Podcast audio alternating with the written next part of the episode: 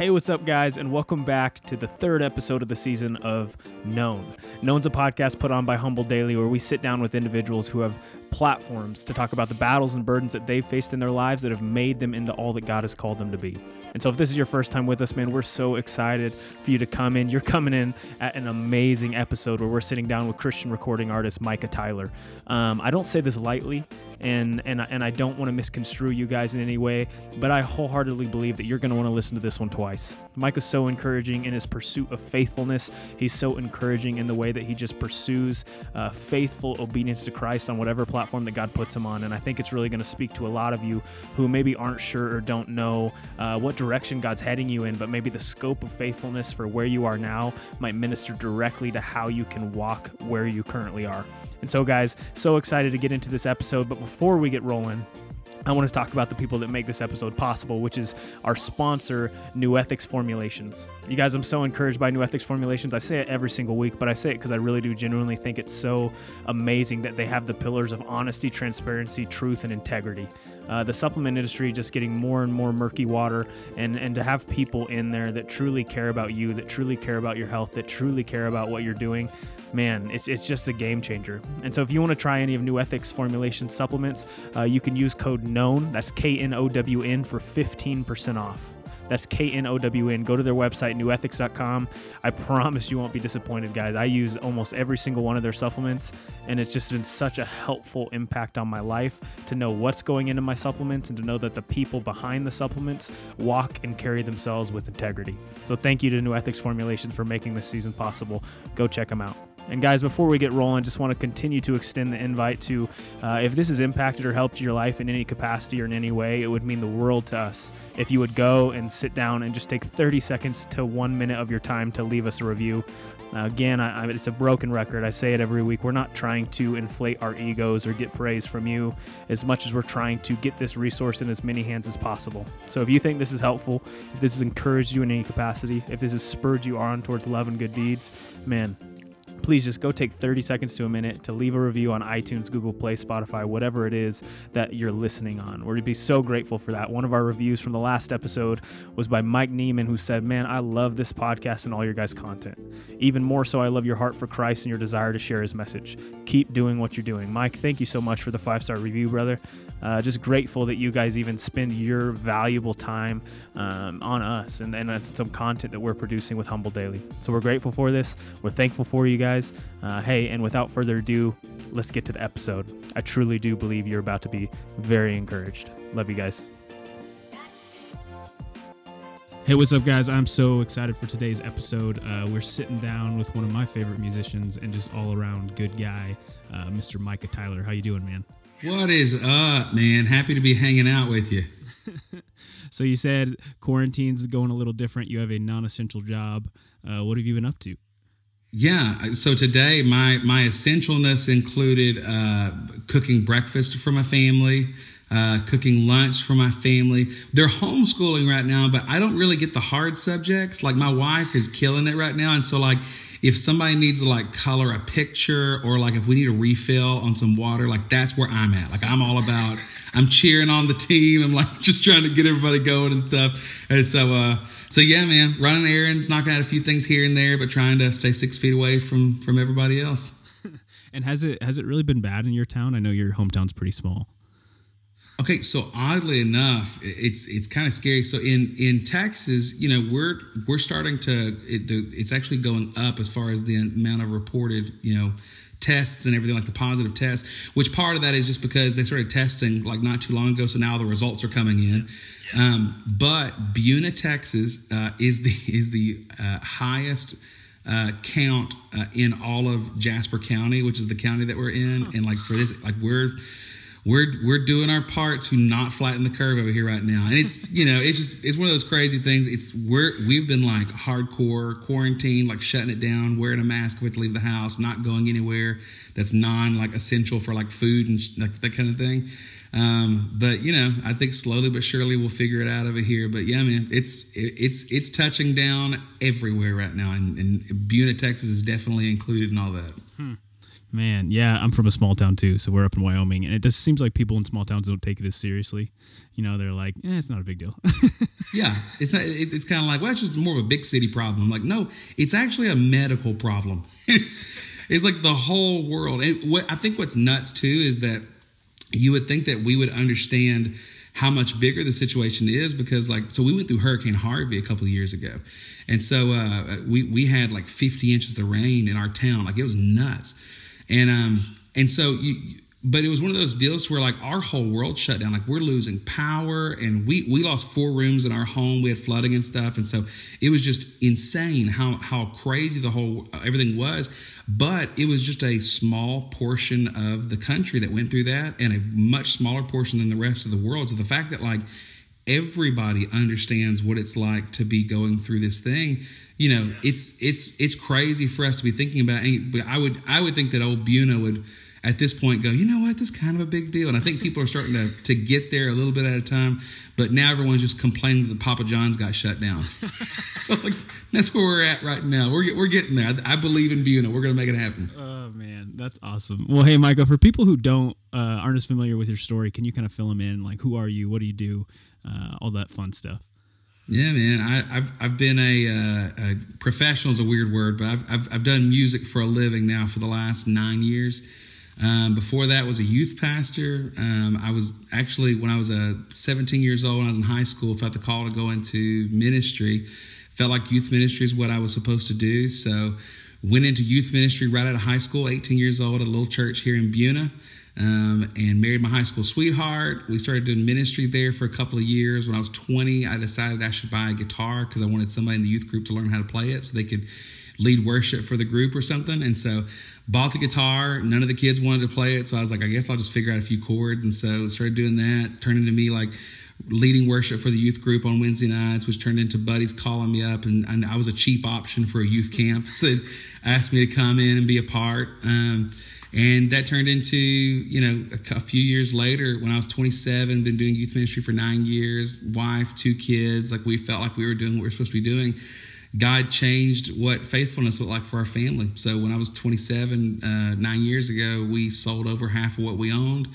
Uh, bought a little single wide mobile home trailer, put it on some borrowed land. I started doing odd jobs and trying to do music. We felt like that's what our next steps were supposed to be. And so, been doing music for the last nine years. Uh, spent the first couple of years substitute teaching on the side, mowing grass for people. I drove a sausage delivery truck, like literally whatever could make ends meet to make all this make sense for our family to, to what we were trying to do.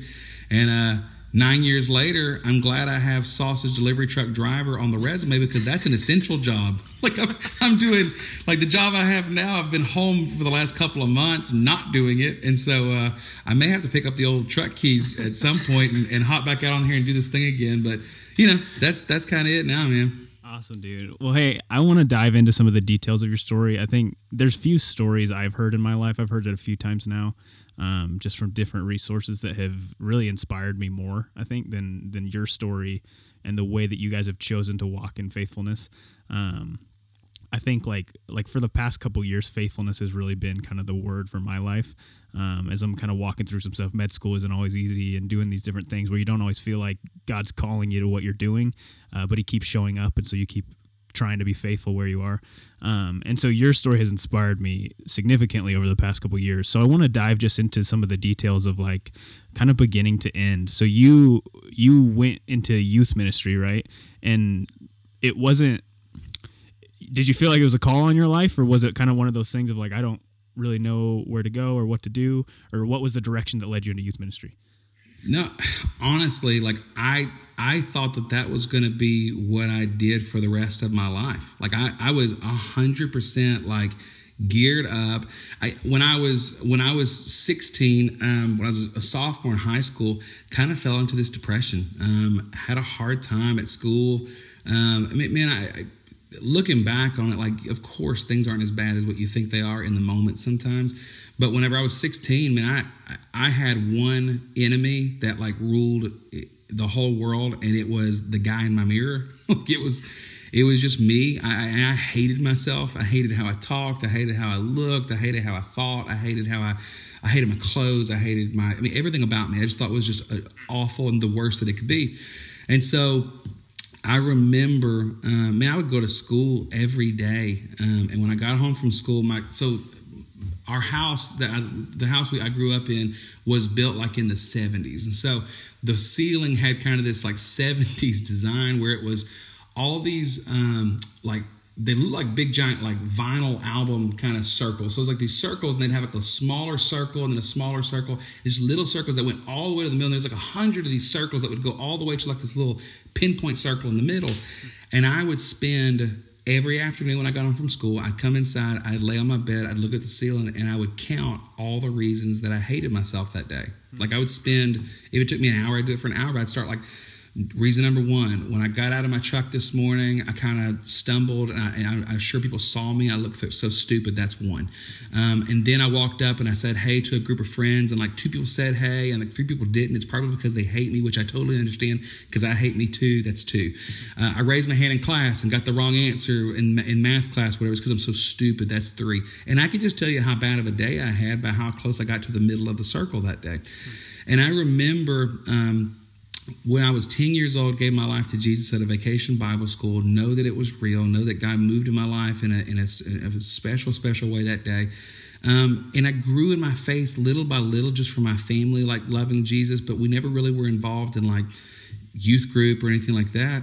And so I had a youth pastor that came to our church who would not leave me alone. And he just kept pastoring me to come in and be a part of the youth group or come to youth camp or whatever.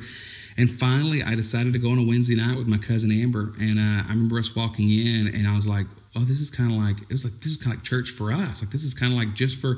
And did the, the, the, my youth pastor Kyle Warren at the time?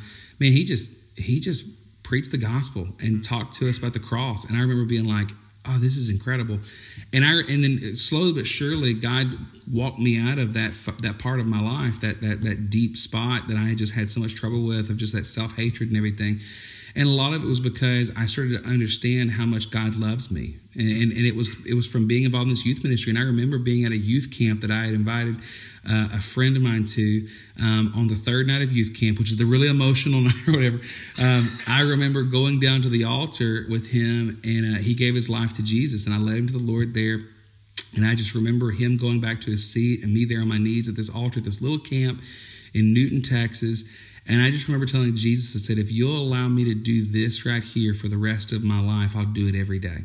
Mm-hmm. And it's it's crazy because at the time I was talking about lead people to Jesus. I'm talking about like my, my, my Brian coming to know who the Lord was.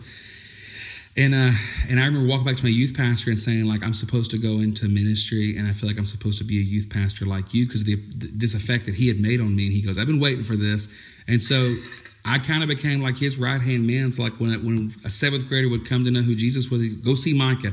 So my job was to sit there and go through the Roman road and like make sure they understood their decision and like so like it, it, he was preparing me for these things. And so when I graduated from high school, uh, my girlfriend at the time, who is now my wife, um, uh, she uh, her grandfather was the chairman of the deacons at this little Friendship Baptist church. They had seven kids in the youth group, and they were looking for a youth director which come to find out is different than a youth pastor. Like a youth pastor in my mind was like preach sermons and like go on mission trips and this kind of stuff. And for them, like the job description for a youth director was like feed them pizza and make sure they don't tear things off the wall. I was like, I was like, I could do that. That sounds great. So, so I became this youth director at this uh, at this little church, and uh, we had seven kids the first week I was there. Came into the like guns blazing the first Wednesday, preached my guts out that first Wednesday, and uh, the next week came around and we had five. I lost like thirty percent of the group the first week I was there, and I was like, oh no. But it was neat because there was it's very low pressure. It wasn't like this big ministry job where it's like my first job and I got to prove myself to everybody. The expectations were very low, and so I got to kind of like learn how to love Jesus alongside of these students and how to preach messages and how to eventually write songs and that kind of stuff. Did did that youth ministry for nine years, and honestly, I'd still be doing it today if God did not just shift for us what faithfulness looked like and that's that's always where it goes back to we talk about the word faithful mm-hmm. um, somebody said this to me years ago and I've, it, I think about it all the time we will never stand before Jesus and him say, Well done, thy good and successful musician. Hmm. Or, or great podcaster, or doctor, or lawyer, or teacher, or homemaker, or plant worker, or whatever you know, fill in the blank. It's it's faithful servant. And so my job is not to be the best youth pastor I can be. My job is to be the best servant that I can be and be the most faithful to what God's putting in front of me. And all of a sudden, the Lord started putting more music in front of me. And so when we stepped out to do this full time, it wasn't because we had a tour bus picking us up. It wasn't because we had a record label that was ready to sign us. Dude, we jumped out into nothing, like the great unknown. Like there was, I mean, in fact, we were just like, my, one of my main prayers was like, God, would you just send me someone along that can tell me what I'm doing wrong? Like, I, because it wasn't even a matter of like, you know, there's tons of options on what you can do. Like, do we make an album? Do we try to get on the radio? Do we try to get on a tour? Do we? But for me, it was like, God, I'm just going to do the things that you're putting in front of me and let you take care of introductions. And He did. So I was doing youth camps. I was playing for buddies. I was doing those kind of things.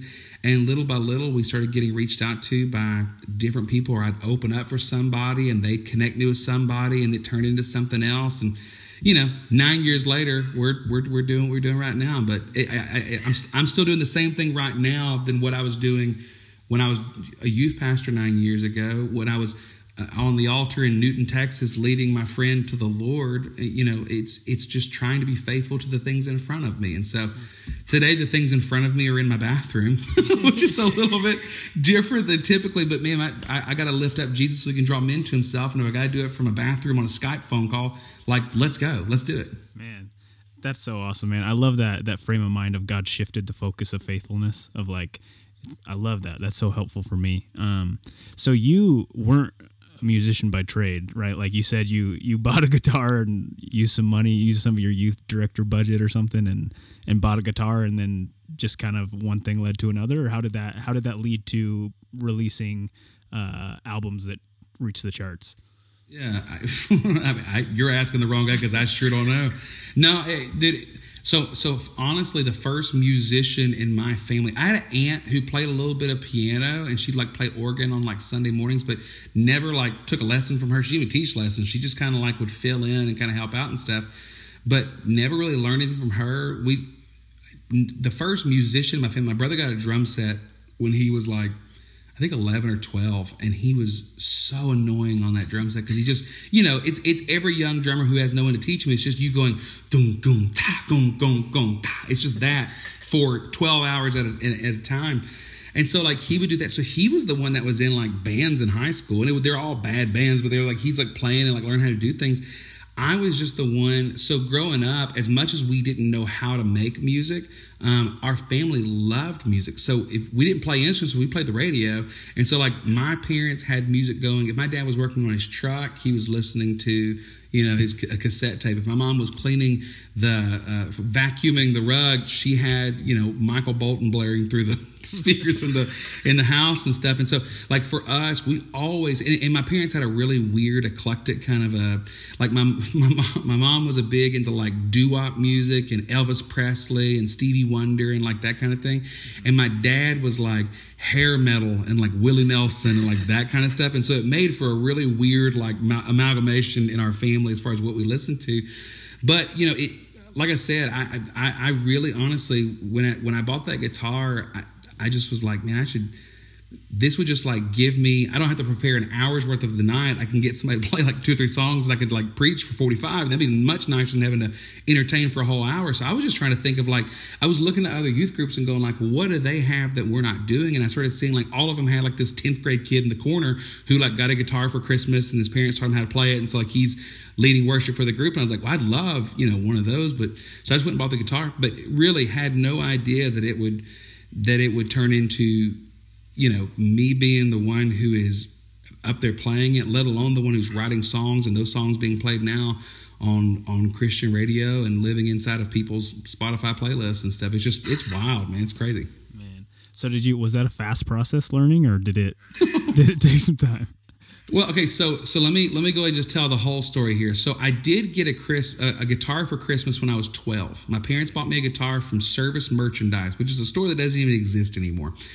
and it was this no name, no brand, crazy cheap guitar, but it it looked so cool. It was an acoustic guitar, and I was like, how cool! And they bought me this uh, uh, VHS tape slash book called "Play the Guitar Overnight." And I got it for Christmas. And I'm going, oh my gosh, I'm to be playing the guitar tomorrow. like I was so excited. I was like, oh my gosh, like this is to happen. And really, it was, it's not like my family was musical and like even had the ability to help me with this. They're just like, hey, here's the tape, go do your thing.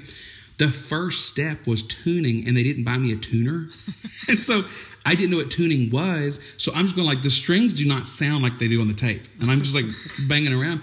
So this guitar sat in the corner of my bedroom as a decoration for nine years. Okay. So just sat over there and was just it was just this thing over in the corner. It got banged around, it got knocked over, it had pegs falling out of it, like tuners were popping off of it and stuff. It was just in horrible shape. Well, finally, when it was time for me to like play, like I wanted to play the guitar, I was like, or, or get one of these guitars. I was like, oh, I should get the old one from my old bedroom. So I went to my parents' house and got the guitar, and it was beat to shreds. Like it was in awful shape. So it wouldn't even make noise. That's why I had to go buy another one. But like, but yeah, like really, it's you know, it. I have learned that the the Lord, um, the Lord's timing is so much better better than ours. Okay, and some of that is I, I feel like that if I would have been a musician by trade growing up, um, I, I would not have been I would not have been able to do youth ministry for nine years because I would have been so dead set on playing the guitar. And man, we saw kids get saved. Like we saw kids that are now raising their families in church were kids that were in my youth group growing up and stuff. And so that's so important to me. Like I'll never trade those nine years of doing that. And so, play, like learning to play the guitar, it was not a pressure. It wasn't like I've got to learn this guitar because I got a gig coming up. It was more like I guess I'll learn another song and put it in the set list because they're tired of these other three songs that I know. And so, like, I remember playing "Open the Eyes of My Heart" for three weeks in a row, and then and, and that was the first song I learned because it's like three chords. And I opened the eyes of my heart, Lord, and I played it for three weeks in a row. And finally, the kids were like, "Can you learn another one?" and I remember being like, "Ah, oh, my fingers are hurting so much. I guess I, I mean, I guess I could try to find another song with these chords in it." And so, like, I did, and it turned into me like learning but there was never this pressure of like i'm going to be a musician so i got to learn how to play the guitar. So to this day like really i can't teach people how to play because i play chords the wrong way because i learned how to do it myself. So my fingers all gnarled up and they're like why do you play like that? I'm like just leave me alone. I'm just you know whatever. Um, but there's an episode of Friends where uh, where Phoebe is teaching guitar lessons, and she's like, "This one's called Lady, uh, Old Lady, and this one's called like Eagle's Claw or whatever." Like that's me. Like I'm totally like, "What do you call what you're doing right now?" Because I I call it this, and but yeah, it was not a quick process at all. It was just me like you know, slugging away at it as like this side thing that was really fun. Um, and and to it's it that's it kind of when it turned into the main thing, then I was like, oh no, I've got to like figure out this whole thing out. But the Lord's been very kind to like it's never been this thing. I, I'm so glad that God taught me how to pastor a room before He taught me how to play a song. Because hmm. because I would much rather be able to walk into a room and if my guitar breaks in half, I still have the gospel and I know how to share the gospel with people. And so, you know, it, God's process is better than ours. And so I'm now like a C plus guitar player uh, that is somehow getting to travel with guys who are A-listers out here in this world right now. And luckily, nobody's told me to go home and practice. So it's been nice. That's so great. I think uh, there's a quote by Todd Wagner at Watermark um, I think he says whatever you whatever you gain your platform with, you'll have to use to maintain it. And so if you gain it with deceit, you'll use it to maintain it. But it sounds like you gained yours with faithfulness. And so the pressure to maintain it is the pressure of just remaining faithful and being who God called you to be. So that's that's so encouraging, man. Um, so you now all of a sudden there's a transition, right? You learn how to play the guitar. You're doing these things. Did you start getting local attention or something, and that's how you kind of wanted to step out and do this, or what was the way that God kind of shifted the scope for you? So, so when I was, what was kind of the catalyst for me stepping out for sure. Um, at the end of my time as a youth pastor, I had these songs. I'd written like you know eight or nine songs, and I wanted to, I wanted to record them or something in some kind of way. Well, I started like I talked to a friend of mine. He goes, "Oh, you should talk to this guy. He's in Nashville, which is like 12 hours from where I live, and I'd never been in Nashville in my life." And he's like, you could go to Nashville and you could record this guy, and he does demo. He does demos for country artists or country writers. So basically, a writer writes a song. They want to pitch it to Garth Brooks or Tim McGraw. Well, they go and bring it to uh, Beard Music Group over in Nashville, or Barry is like outside of Nashville, and they um, they record it with like studio players and studio singers, and then you could pitch that thing. So it's not the real song. It's just kind of like it's a good version of a work tape. Well, that was my budget. good version of a work tape was like incredible to me. And so I ended up what what I pay for for a song now is what cost me to, to do eight songs on this little album. Um, so I made this album. I always joke with people. I call, it was called Better. It's actually the worst music I've ever made, but it's called it's called Better. And I remember having it and listening back. But the thing is, it, even though it is like you should always look back on things that you did and know that you're better now because that just means that you're like you're being faithful to your craft and like you're working hard. Like i you should be better at you know throwing a baseball now than what you were. You know you may not have the muscle like you have at least have the know-how about things as you get older and stuff. And so i look back at those songs now and i can tell you i was being faithful to what the lord was putting in front of me at that time. That's all i was doing. So we made this little album and i remember like i just i want it wasn't a matter of like, did I think it was good or like if a label would ever want to hear it. I just wanted to know if it was bad. Like that was literally, I was like, my mom is telling me it's good, but I can't trust her because I, you know, she says everything I do is, is yeah. sweet or whatever. So I end up, there was a local radio station in Beaumont, Texas. There's a guy named Jeff Roberts, and Jeff had owned the radio station. He's a local DJ. He's kind of like the morning guy slash everything guy and uh, and he lived in Buna. Well, the station was in Beaumont, it's like 35 miles away, and that's like the big city for all of us in Buna. That's where you like take a date to when you're going to like prom and stuff. And so I remember uh, I messaged him on Facebook. I got his number somehow from somebody. And I said, Mr. Roberts, listen. I'm Micah. You know, we've met before. I'm a youth pastor here in town. I make. I, I just made this CD, and I just want to know what what what to think about this this album and I thought that I had like the clincher of all clinchers. Like, like who could say no to this? I don't straight up said I was like, and if you listen to it and you tell me what you think, I'll take you to Chili's. I thought, how could you say no to this? Like, this is like I'm throwing down the gauntlet here. And he said yes. And so I remember I dropped off. I went to the to the church they were going to, and I dropped off a burned copy of the CD with all the lyrics and a little page that had like places for notes. And I said, "You don't have to use that, just whatever." He got it, and then he goes, "Hey, you want to meet up for Chili's next week?" So we met up at Silsbee, Texas Chili's, and uh, he pulls up this paper, and there were notes all over it. And I was like, "Oh my gosh!" Like he had a lot to say and he just starts telling me, he goes, Hey, uh, I just want you to know, man, like this song right here, I think it's really good. It reminds me of this. And I'm going, Oh, that's what I wanted it to remind people of. Like, this is who influenced me. Well, it feels like this. And I like this song right here. Man, I think it's got a lot of this. And I like that it's an up tempo. And then there's a song I had called New um, that nobody's probably heard, but it was, it's, it's a decent little song. It just said, um, you gave me a new life, the old one was over. You gave me a new song, the old one wouldn't sing. Gave me a new heart, the old one was broken. Gave me new vision to see everything. You gave me a fresh new start from the top of my heart to the bottom of my soul.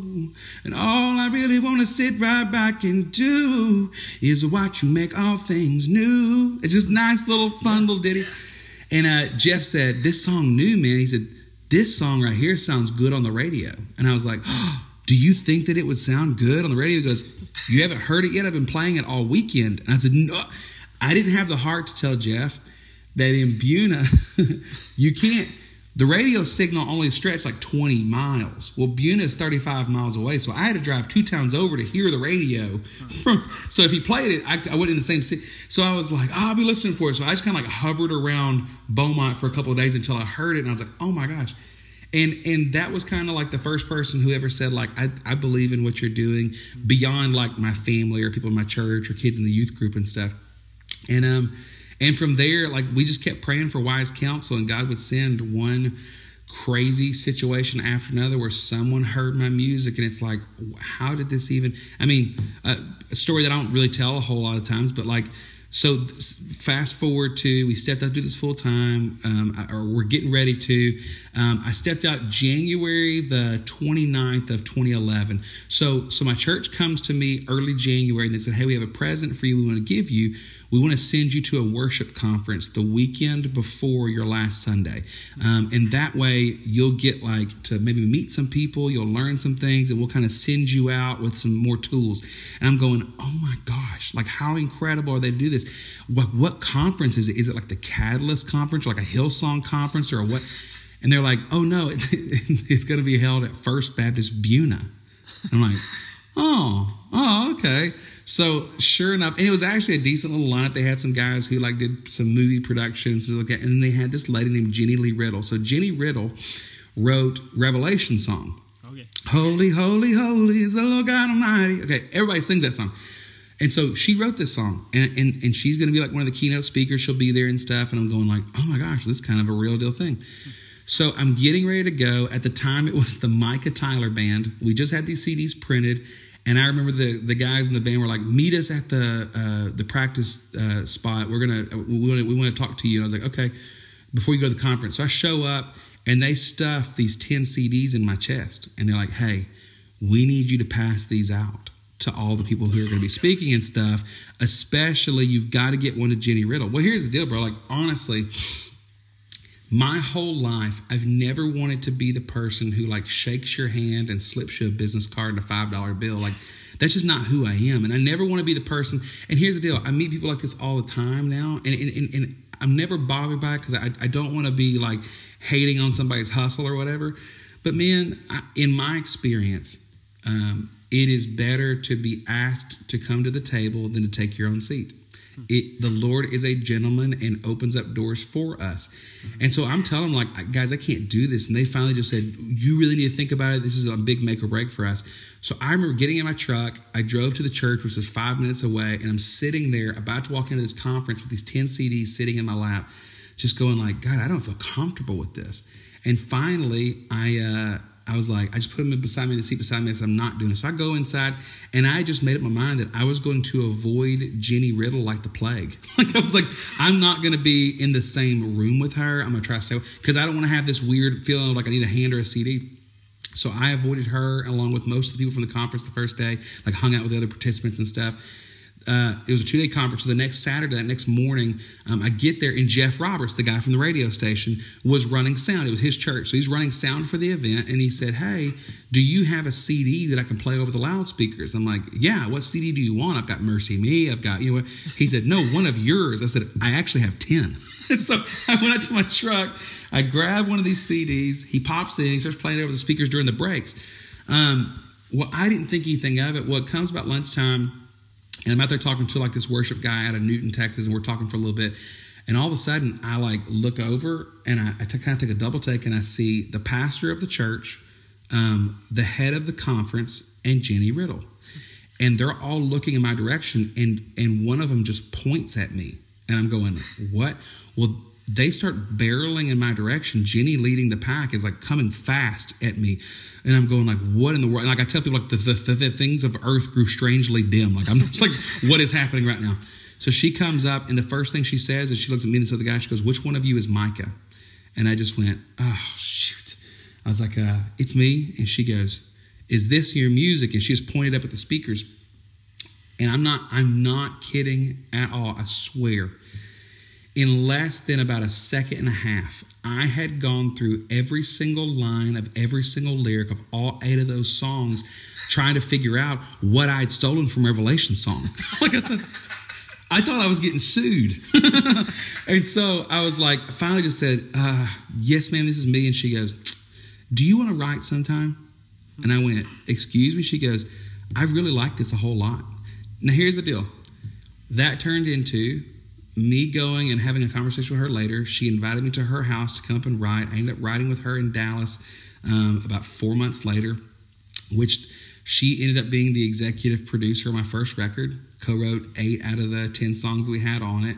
Um, is still a dear friend to this day, is still someone who I write with and have kept in contact. But she's the one who introduced me to other co-writers and I started writing in Nashville, which turned into me meeting other guys from other labels, which turned into, you know, all these different things and, and, and again, it all goes back to it's like it's just being faithful to the things in front of us. It's, it's it's not trying to say, God, if you'll just give me that big stage over there, I'll be so faithful to it. It's you saying, God, I'm going to be faithful to 10 kids in a youth group today.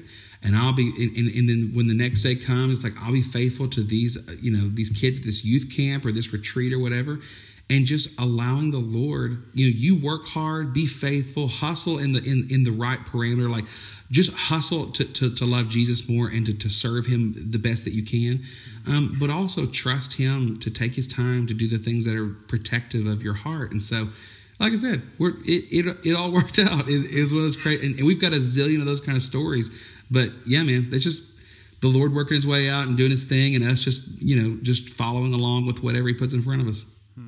That's so good, man. So how do you like how do you maintain the faithfulness as opposed to like are you ever are you tempted to start chasing a a bigger platform or even just feel the pressure of maintaining your own success? Oh, he, here's what's hard. Here's the hardest part about being a, a, prof, a quote unquote professional musician. There's a chart that comes out every week that tells me my worth if I let it. Because um, it will tell me how successful I have been that week, how successful my song is, how successful the album sales have been, um, how successful it is in this city in America. I also get testing scores. I can tell you on a scale from one to five how popular my song is with 18 to 35 year old women. I mean, it's one of those crazy, like I can tell you the demographics and the breakdowns. I can tell you which cities spin my songs on Spotify the most. I can tell you, like, I've got data for days.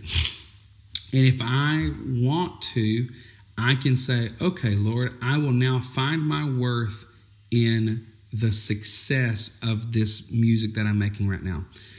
But man, the Bible never never tells us to find our worth in anything except for how Christ sees us, which is as his son or daughter, which is as a co-heir, which is a servant and a I mean Paul, Paul who is revered as being one of the most varsity level Christians of all time, describes himself as a slave multiple times, a slave of the Lord Jesus Christ. And so I'm not saying that there are not days that a chart will dictate my attitude or my mood for that day, that it will not rear its head. But man, like just the other night, my wife is sitting down with me because we just released a brand new record in the middle of a global pandemic, which is, you know, some sort of a Guinness Book World Record, I'm sure. Um, but but like honestly, there was this fear of like, do we put this album out right now? Because it's like everything's so serious right now. And everything's so there's so many more bigger problems in the world. Is it is it wise for us to release an album in the middle of all this? And I started listening to like what culture was doing right now and that kind of thing.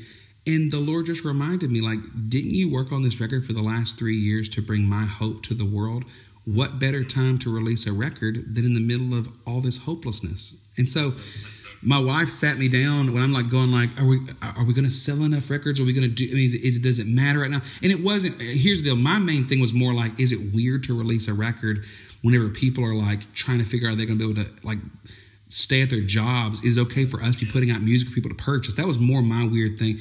But my wife just kind of finally sat me down and just just kind of reminded me. She said, "Hey, your worth is not found in."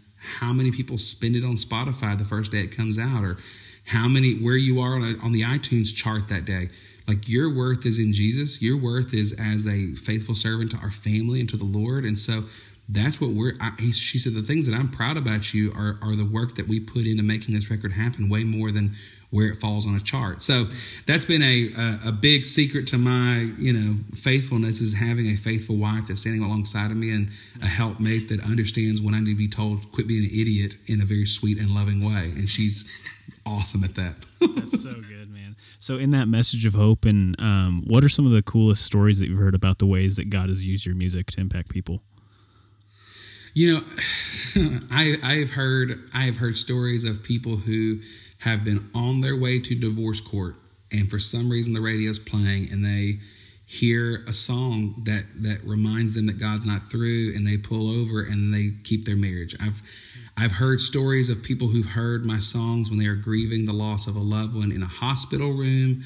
I've heard I've, my song "Different" that, that, that, that was was a I had a friend of mine who was serving in a women's prison. They were doing like a ministry thing, and she didn't even realize the radio was on in the background. And and all of a sudden, this song "Different" comes on, and one of the girls in the prison just says, "Ladies, ladies, it's our song."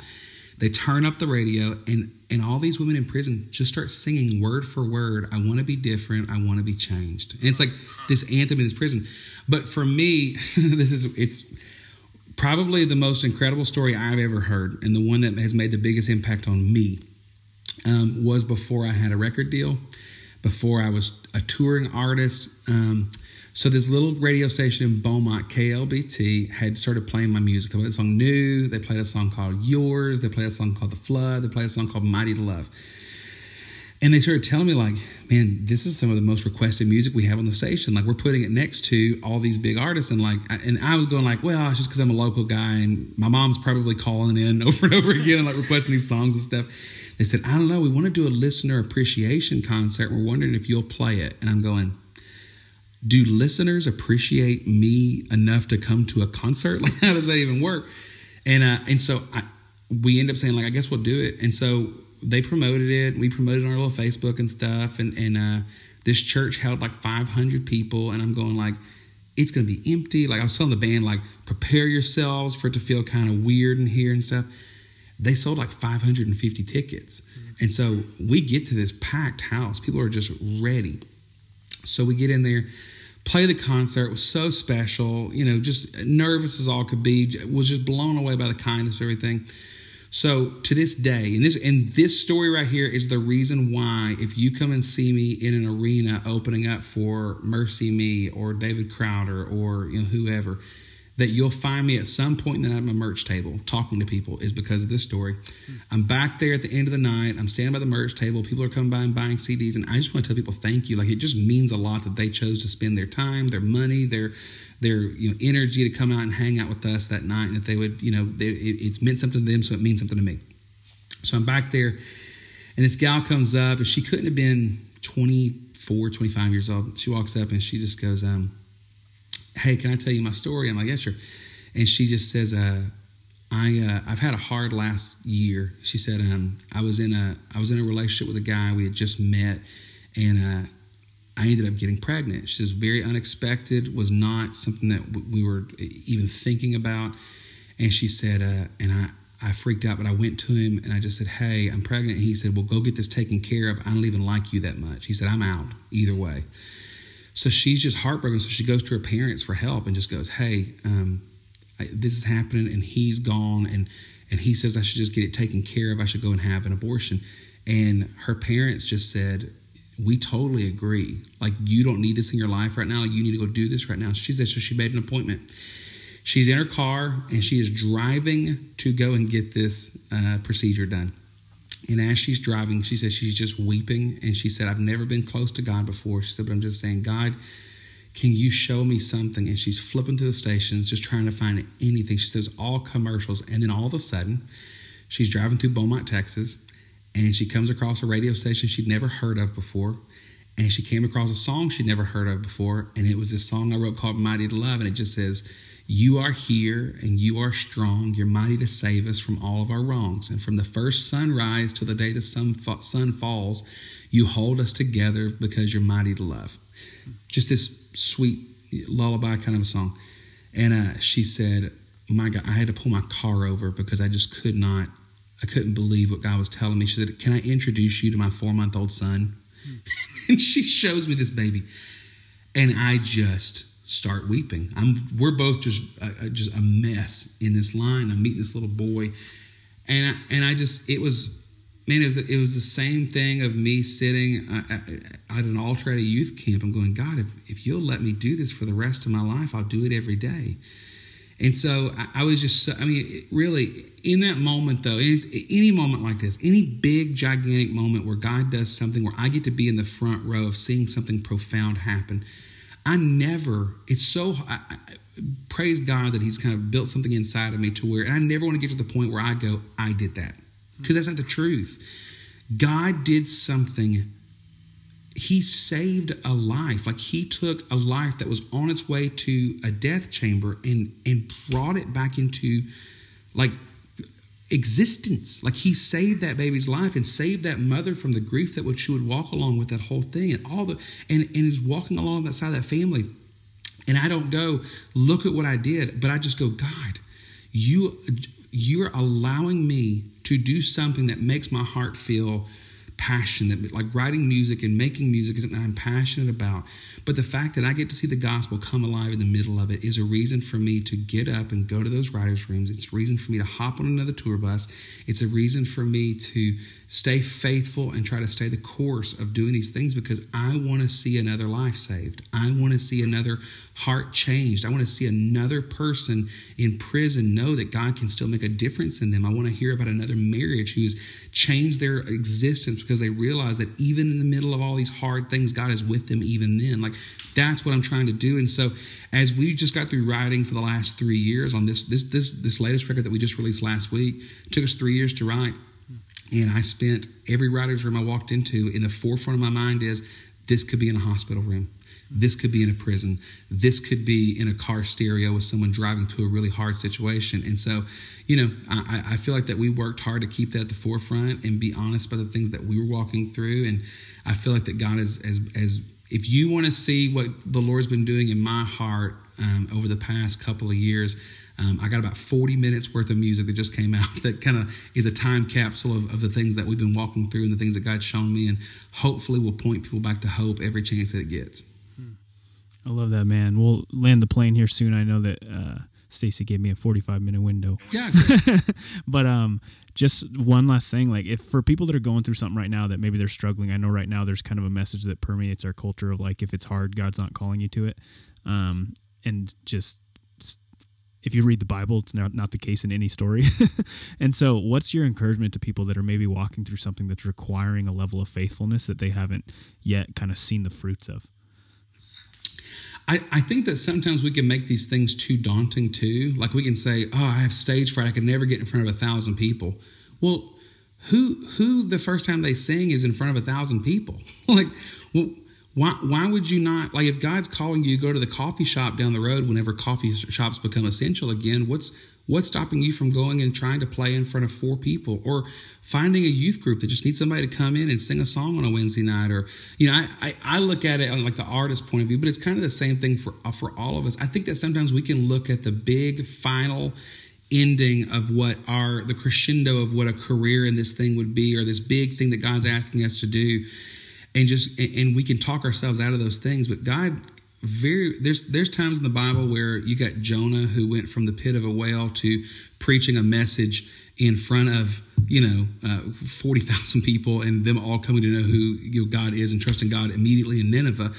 But for the most part, it's always this gradual process of people being faithful to the things that are in front of them on that day every day until God builds that thing into what that thing is supposed to be.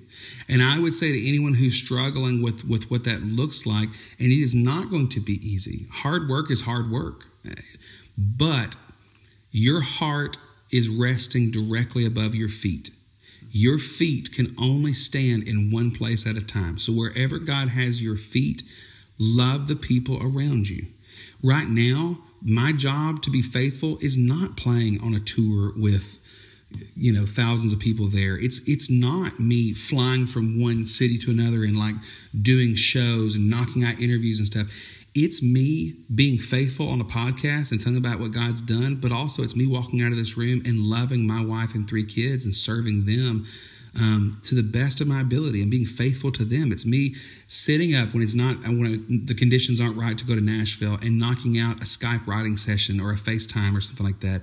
For for some of you who are like you're in medical school right now, goodness gracious, if being a doctor was really easy, we'd have a ton of bad doctors out there. but instead, people who are going to medical school right now, it's it's hard work because you're going to be in a situation at some point where hard hard work is going to be necessary. Like all the reps and all the hours and stuff, they're not futile. They're not they're not like wasteful. And so even our trials, the things that God walks us through, they're not they're not unnecessary and they're not just to hurt us. They're so that God can build some trust inside of our bones, so that whenever another hard thing comes our way, whenever another stressful thing comes our way, when a global pandemic comes our way, we're not blown like the wind because we know that our feet are resting on some, on a rock. We know that there is a God worth trusting. We know that there is something that we have been faithful to that is everlasting and will remain through the middle of all this craziness and will remain when it's over with, and that tomorrow has enough worries of its own, but today I get to be faithful. So I'm saying for anybody out there that feels like God is calling them to something, don't get caught don't get caught up in what the big thing is going to be. Tomorrow has enough excitement of its own. It's got enough dreams of its own. It's got enough worries and fears of its own. Today is the one day that we can affect because God's put it in front of us. So be faithful to today. Man, mic drop on that one. So good, Come man. Thank you so much for your time, Micah. Man, if people want to find more from you or listen to your music, where can they do so?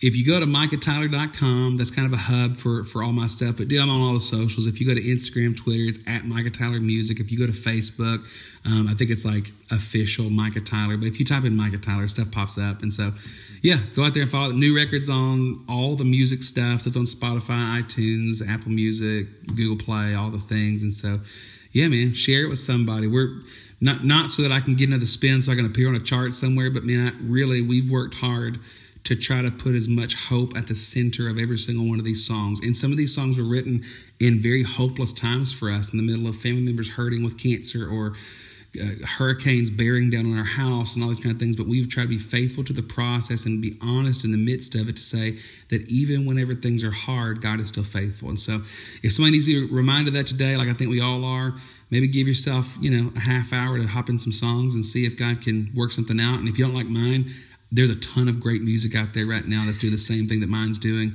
uh, and I'm I'm excited to be a part of all of it. Oh man, the the new album's phenomenal, man. So good, great work on it. But hey, brother, man, your joy is so just it's inspiring to me. It's contagious, man. So just thank you for what you're doing, and thank you for the way that you walk through this. Uh, just really steward the platform that God's given you, man. It's so encouraging. My, my absolute pleasure. But thanks for having me on this, and and you know, praying that God continues to to to use you to bring hope to a lot of people. Absolutely, brother. Hey, Michael, we appreciate you, man. Thank you. My my joy, man. Thanks so much, bro. And I hope you guys just stand encouraged by by the just the message of faithfulness from Micah by his honesty about struggling with some depression early on in his life, and just by by the way that he's really walked in all that God's called him to walk in, and not really strove for platforms, but rather just humbled himself and gave God the opportunity to lift him up, uh, as First Peter five says. And so, guys, man, I, I can't encourage you enough. Go listen to Micah's album. It's called New Today. It's on all streaming platforms. It's so amazing. My personal favorite song is Walking Free. I've been jamming that. And so, guys, man, I I can't encourage you enough to fill your life up with people like Micah who are uh, guarding their life according to the word and who are walking in the goodness of what God has called them to walk in. And they're doing it imperfectly, but but they still serve as examples to many of us. So man, I just I loved my time with Micah. If you didn't if you couldn't hear me, I was laughing almost the entire episode. What an amazing, humble, down to earth, and just funny guy all around. God has definitely gifted him in a lot of capacities. And so go check him out. Guys, I just want to thank our sponsors again, Nuethix Formulations. Be sure to check them out at nuethix.com and use code KNOWN for 15% off. Uh, and just another thing that I mentioned last week, guys, a lot of people do message in and ask, or people ask us, like, hey, how can we support Humble Daily? Just real quick, the, the only way to support Humble Daily is through our apparel. And so if you go to our website and go to the shop tab, that's the that's all the funds for the podcast all the funds for our devotionals all the funds uh, for all of that stuff. And so if you don't follow us on instagram if you don't regularly get on our website or if you're not on our email list we do every week that we don't release a podcast we release a devotional that we write. And so we're just really burdened to help equip you guys for this conversations that are going to of course happen in your everyday life to really spur people on towards love of jesus christ. And so Guys, we're just encouraged by that. Our apparel exists to spark conversations so that you can have gospel centered, life changing conversations with everyone that you meet and anyone that asks you, hey, what does Humble Daily mean? And so, guys, that's why we do it. That's how you can help support Humble Daily all through the apparel. None of us take a salary, none of us take any money. All of this goes back into creating content, goes back into just helping people and giving in any capacity that we can. So, we're very grateful for you guys. Thank you so, so much for supporting us. Humble Daily, on behalf of myself, Jared, Caleb, and Noah. We're so grateful for you guys and we're thankful that you just give us a shot because, hey, we have no idea what we're doing. But we're grateful uh, for your guys' grace as we humbly try to walk and, and steward some of the things that God has given us. And so, thank you guys. We love you please just have a great week and we're just going to pray out here real quick lord just want to thank you for all these people who have just uh, they're just giving our time to the content that we're creating and just pray that it, it just ministers to them that it pushes them forward and just and makes them more want to be more like you uh, pray just for for the people that are struggling with faithfulness right now that maybe are in a, a career or a position or are walking through something in life that they just don't understand god why am i here and Lord, I just pray for faithfulness for those people, not to pursue a bigger platform, not to pursue other avenues, Lord, but to lean in and to trust in you, Lord, to lean in in faithfulness and understand, man, that, that you are the path to the right way. We're grateful for you, God. We're thankful for guys like Micah who steward faithfulness and who can be an example all of us, Lord. Just pray for everyone listening, and if whether they're in their car, whether they're at work, whatever they're doing, Lord, pray you'll specifically speak to them this week on how they can operate in faithfulness towards you. Lord, we're grateful for you. We're thankful for you. We love you. Uh, we love these people. In your name we pray. Amen. Have a great week of worship, guys.